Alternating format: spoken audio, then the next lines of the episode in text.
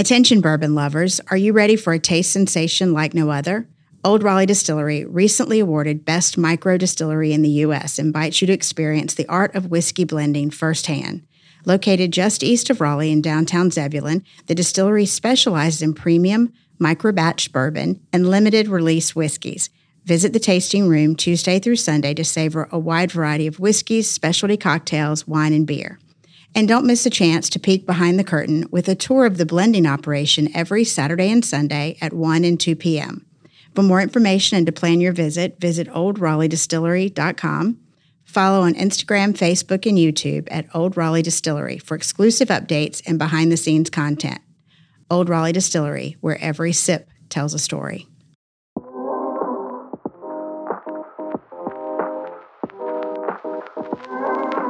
Well, we subscribe to almost every one of these city magazines the True Atlanta Magazine, Chicago Magazine, Boston. We use them as inspiration sometimes, or, you know, we just want to see what's happening in other cities because it is a way to keep in, in mind because we're compared to a lot of these cities.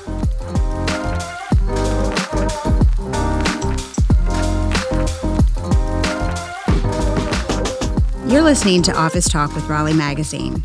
I'm your host, Gina Stephens. You may know Raleigh Magazine, but what you may not know is how we get our stories. It's all inside baseball. You'd be surprised what people will tell us.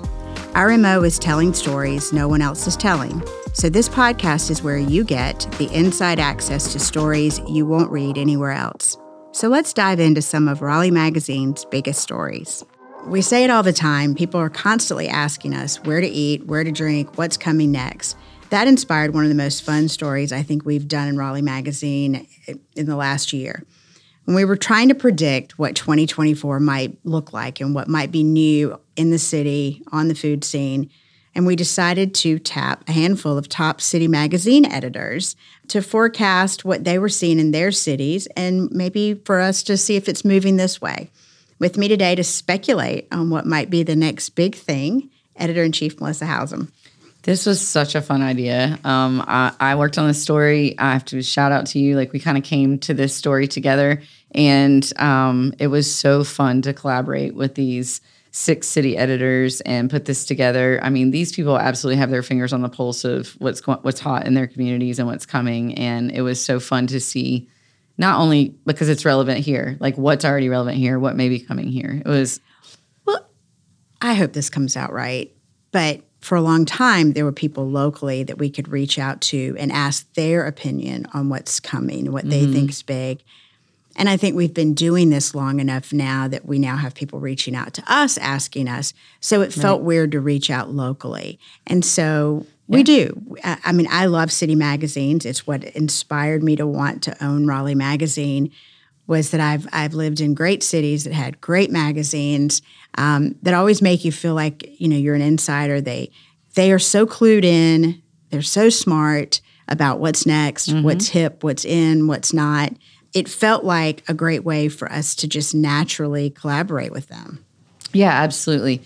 You know, like you just said, it's not uncommon for publications to project trends for the mm-hmm. upcoming year. It's also not uncommon for them to tap their food writers or pundits or whatever. But we had literally just sent the November issue to the printer. It was that day. We don't often talk about the next issue on that day because it's really quite literally the only thing we don't want to talk about. Right. We're exhausted. but we were sitting there and it was me, you, and Liz, and Lauren and Beth are like in the office right next to it. And I was like, somehow this came up and I was like, let's just kind of talk about this for a second. And you know, I don't want to just ask the food writers. Eater famously does that, and you know, they're they're local to us too. So that's kind of like dipping our toes in the same pool. And we started talking about like, we're always looking at these other city magazines. And then all of a sudden, out of nowhere, Gina's like, because, you know, I was sort of going down the research path of like, oh, I wonder if I can kind of research what's going on in these cities. And Gina was like, why don't you just ask them? And I was like, oh, well, duh. It's well, genius though. And, and and two thoughts come to mind. One, I had just um, we had just launched Give Raleigh, and we were in the midst of that, and, and coming to, and I had picked up the phone and called Atlanta Magazine's publisher, Sean. Uh, we've not known each other personally, but we've crossed paths before, and he. It's funny. People joke about me putting my email and my phone number in the magazine. His phone number is in the magazine. I dialed it. It's his cell phone. He answers. I love that. And and I tell him that we're you know we're launching something similar to what they do, different but sim. And he was so gracious and sat and we chatted. He told me all the things that went wrong the first year, all the things that he recommended that we try to do differently, and that kind of warmth and friendliness. And I thought if somebody did that to us, I mean, you're good about answering emails. I think that was your concern was that you thought, will they respond? That was I couldn't wait to say this to you on air because I know we've already talked about it, but this is people have heard it on the podcast. Is an ongoing joke between us about oh, emails. God. and so I sent my emails to these editors at 4:30 on a Friday. And I cannot make this up that almost all of them responded by 6 p.m. that night or 7 p.m. And I ended up, I was so excited that they were responding and excited to talk to them. I ended up just like responding right back. So we're all, I guess, a bunch of nerds. I say that Bunch of nerdy like- editors. I know a bunch of editors emailing back and forth on a Friday night, but and it was really just to get the conversation started. It wasn't like you know we weren't Right. working, working, but um, they were all like, "Oh, you know, tell me more about what you want to do." I'm absolutely in, and that was so cool. And the other cool thing was two of them responded immediately and said something about Raleigh. So the Dallas editor was talking about how he was jealous of this historic hot chocolate recipe at Asazu. Yes. And um, then he went on to say that he had a friend, I think, in Cary, and um, his parents maybe relocating the Triangle. He just loves Raleigh, and he, mentioned some places he'd visited here. And then um, I believe it was a Chicago editor has a newsletter um, that she had just mentioned. She goes, "I guess you can't guess what mac and cheese I just wrote about today, actually, and how strange that you Oh, emailed wow. me today." And she was like, "I just wrote about Raleigh." So it was I really cool. Yeah. And so two of the cities were Chicago and DC, which were both cities that I Mm-hmm. uh, had lived in briefly. And so that was also fun for me to like talk to them about and be familiar with their cities. But in Atlanta, you know, my family's there, you've lived there. Oh. Yeah. Anyway, the, the cities were those. So Dallas, Atlanta, Boston, Austin, Chicago, and DC. And Lauren spent a lot of time in Austin and really loves Yeah. it. I actually am a huge fan of Austin Monthly. Um, even not living there, I really enjoy reading that content. All these magazines, actually, but we've talked about the Well, we subscribe to almost every one of these city Mm-hmm. magazines the True Atlanta Magazine, Chicago Magazine, Boston, Austin, I mean, Atlanta. and the uh, Washingtonian. Exactly. Yeah. And so for us, it, you know, it- we use them as inspiration sometimes, or, you know, we just want to see what's happening in other cities because it is a way to keep in, in mind because we're compared to a lot of these cities, um, I think. Yeah, it, I think the, the way that we kind of frame it is like a lot. Sometimes things will happen in you know New York or DC or Chicago before it'll happen here, whether that's a fashion trend or a food Yeah. trend. I think that is the rub with this one is where's Raleigh stand. We have been um, very prescient in a lot of our coverage, Yes. and you know we've covered things even before some. I think the very first one that happened was actually in 2022. Well, I shouldn't say the first one, but the, the first one that we talked about it happening, where we did that huge plant feature mm-hmm. because we noticed that plants were like everybody's babies all of a sudden. And it was six months later that some of these other publications nationally or in big cities followed. And we started to see ourselves being either in time with them or in front of them or just behind, depending on the trend. And um, there's been several issues recently because, of course, now I also follow all these editors on Instagram. When they dropped their December issues, it was fun to see how many things were simultaneously Yeah. happening in both. Great minds think alike. Yeah. So it's super cool. Um, but one of the things that they they said that um, that stood out to me because it was in our November issue was the dramatic bathrooms. Yes. that was really cool to see. Um, that was one of our that was well, it made it as a cover line. The what was it? The Mm-hmm. Lovely Lou's. Mhm. And I got so many. I didn't tell you. I got so many emails the day that newsletter went out. Also, segue. Side note: Somebody just said to me something about, "Oh, I was reading um, your dish on this newsletter. This was over Thanksgiving, and I was reading about this bartender, and I really enjoyed it. And I can't remember what they said, and I was like, "Well, you." You know that every newsletter has exclusive web content, and they were like, "What?" And I was like, yeah, it's it. We do at least a bare minimum of, of three, sometimes as many as eight exclusive web stories every week, and that's what the newsletter is. And then It's know, on the website. right? And then and they're all on the website, and then half of the newsletter are also stories from the print magazine because that's how some people prefer to receive their Oh, yeah. stories.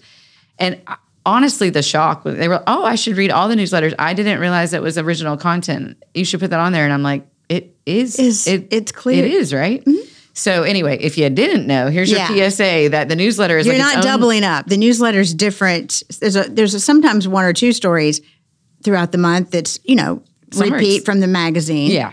But it most of it is new content. Yeah, I described it as three little mini magazines each week. They're Tuesday, Thursday, and Friday. They're original content. Yeah. There are some print stories. There's there's tidbits. Um, there's exclusives. I mean, Yeah. we've had some major breaks. Figulina broke in the newsletter. Yes. So anyway, that was my segue. Side note, but um, a lot of people read the bathrooms one in the newsletter. I got so many emails about that. That was a lot of fun.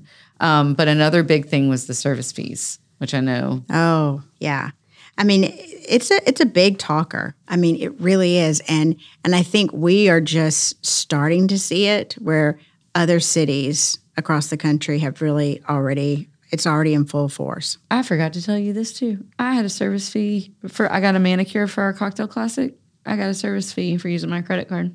Oh yeah, they've all done it. Mine do too. And I I've learned to take cash again. And I had somebody the other day, I pulled cash out to pay for something. They go, We don't take cash. I said, Then don't charge me a service fee for my card. Yeah, and uh, that receipt I was we I just talked about. We did uh, a couple interviews at a coffee shop, and two coffees after all the fees ended up being and the tip ended up being twenty dollars. There were four separate fees. I'm gonna have to give you that receipt, like just to show you. It's, confusing, It, it, it's confusing. It- yeah. And it wasn't just. And I don't mean like an upcharge for syrup. I mean there. I can't remember what they said, but one said service fee, one said credit card fee, and there were two other fees, and then a sales tax. Yeah, it's it's a talker. I mean, it is really a debated issue about the idea of a credit card fee to cover the cost of doing business. Mm-hmm. I mean, we accept credit cards, and we don't char- for, for people advertisers who pay for subscribers, and we don't charge a credit card. I mean, it, it, people got to do what they want to do, but I'm, I've gotten more keenly aware of it as I spend money. Going, I'm going to take cash again a little bit. Yeah, exactly. And Melissa doesn't take a debit card, by the way, so I know we're still gonna do an episode on that. we still have to fix that. Um, a couple other ones. I, you absolutely have to grab the issue to see the spread. There's pictures and there and all their trends are in there. But uh, they mentioned tin fish, which we have in this issue, so that was interesting. Yes. And then this is a big talker, um, whether it's non-alcoholic drinks or sober curious. We obviously just had a non-alcoholic bar open here, and Austin has one, which was the first in the country. Yeah. So they mentioned that. And then, but I think the biggest thing overall that was just the overwhelming trend of all of it is um, just the, the the vibe. Whether you're talking Yes. about uh, you know fine dining becoming more accessible, not necessarily It's not getting cheaper. Right. It's getting more casual and comfortable. It's still fine dining. Right. It's like- seems like a weird way to put it. I know it is. I think More the, comfortable. Yeah, I think the way that they put it is like you might still pay a hundred bucks for an elegant dinner, but it like the vibe is more casual. You might feel more like you're in the chef's home. She didn't Right. say that. I liked that. And everything is just a vibe. Whether you're talking about Instagram worthy cocktails, whether you're talking about lighting things on fire, whether you're talking about punny names, they mentioned that. Whether you're talking about experiential restaurants, which is something we've kicked around doing. We don't have one here, but they're popping up in other places like you know that thing in Vegas where it's like the arm goes off the side of the building? Like they're starting to do restaurants like that. Yes. Like up in the air with nothing under it. Um, I just saw one. I don't know what city it was on, but I was watching reality TV and they were in a glass restaurant. And when you look down at their feet, there was nothing under them and they were in a skyscraper. Yeah, exactly. The producer's saying no. The thought of it makes me feel a little nauseous, but it, it looked cool. I love what Dallas said about retro classics. One of the hottest restaurants serves um, lamb Wellington, lobster thermidor. That there, it's like partying in 1965. So all the classics are coming back. You know, things always come around. It's always cyclical. Exactly. But I just thought that was really interesting. we've done so much coverage on all the different retro aspects um, you know whether it's in fashion or food or liquor Yeah. and so i think that's really cool to see that they, and he said 65 i think the 90s too Well, I don't. I don't know. I think of Tom Collins, uh, the cocktail that, and so we that was served. That's one of the classic drinks we had at the Cocktail Classic.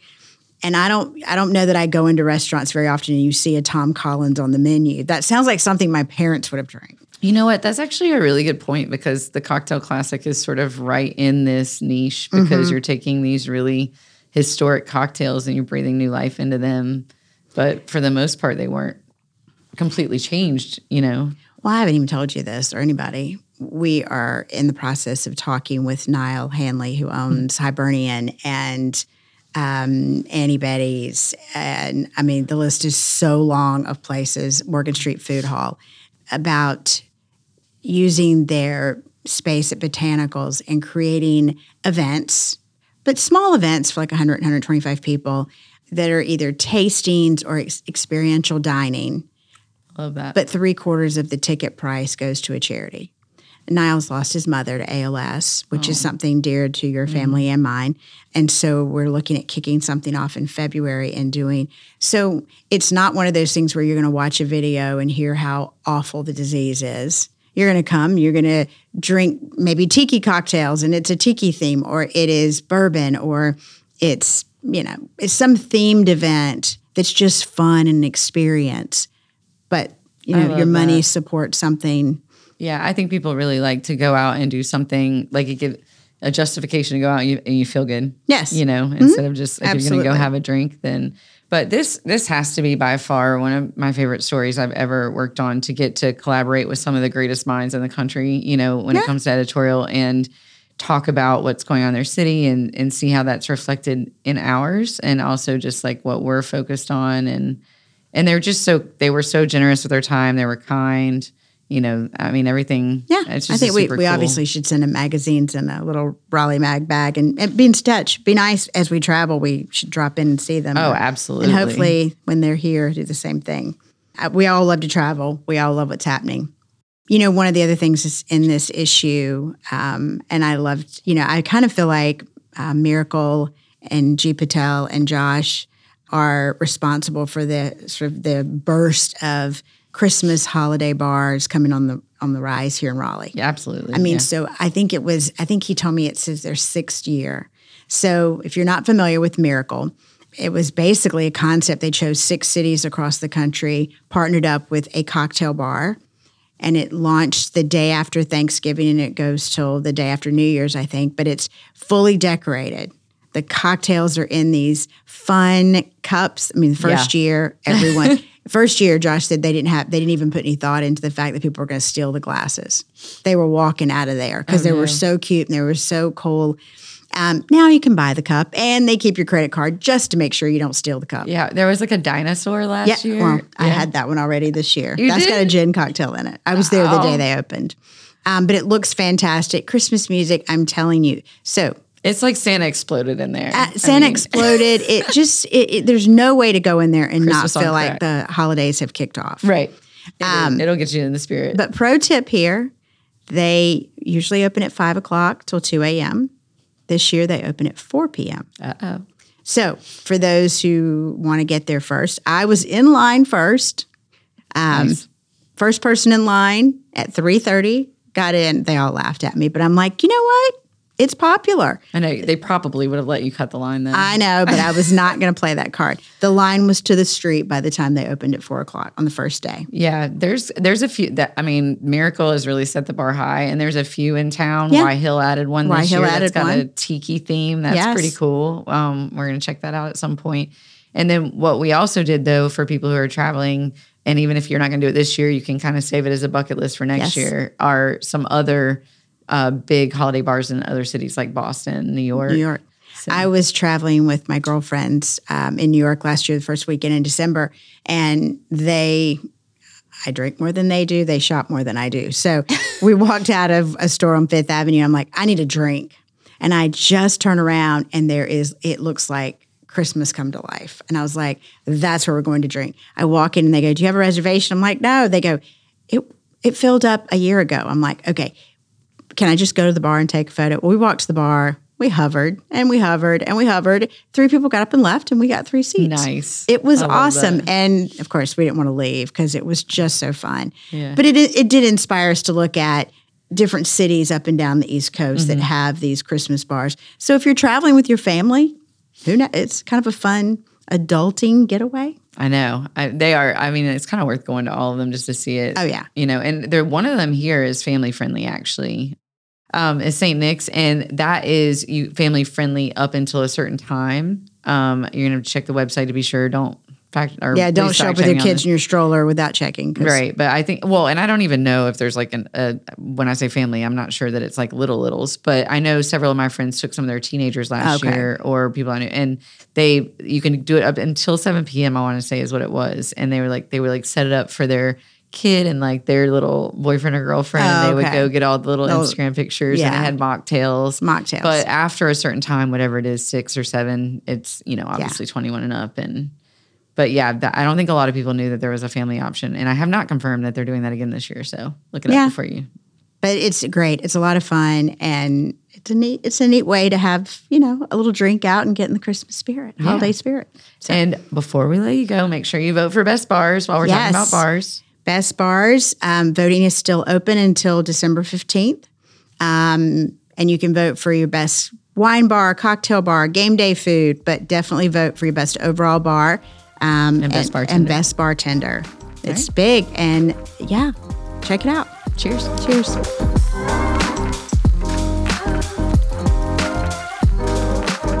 This has been Office Talk with Raleigh Magazine. I hope after hanging out with us, you feel more like a Raleigh insider. You can find copies of our magazine around town or subscribe for $10 for 10 issues. We'd love it if you gave this podcast a rating and review and share it with your friends. This podcast was edited and produced by Earfluence. I'm Gina Stephens. We'll see you again soon.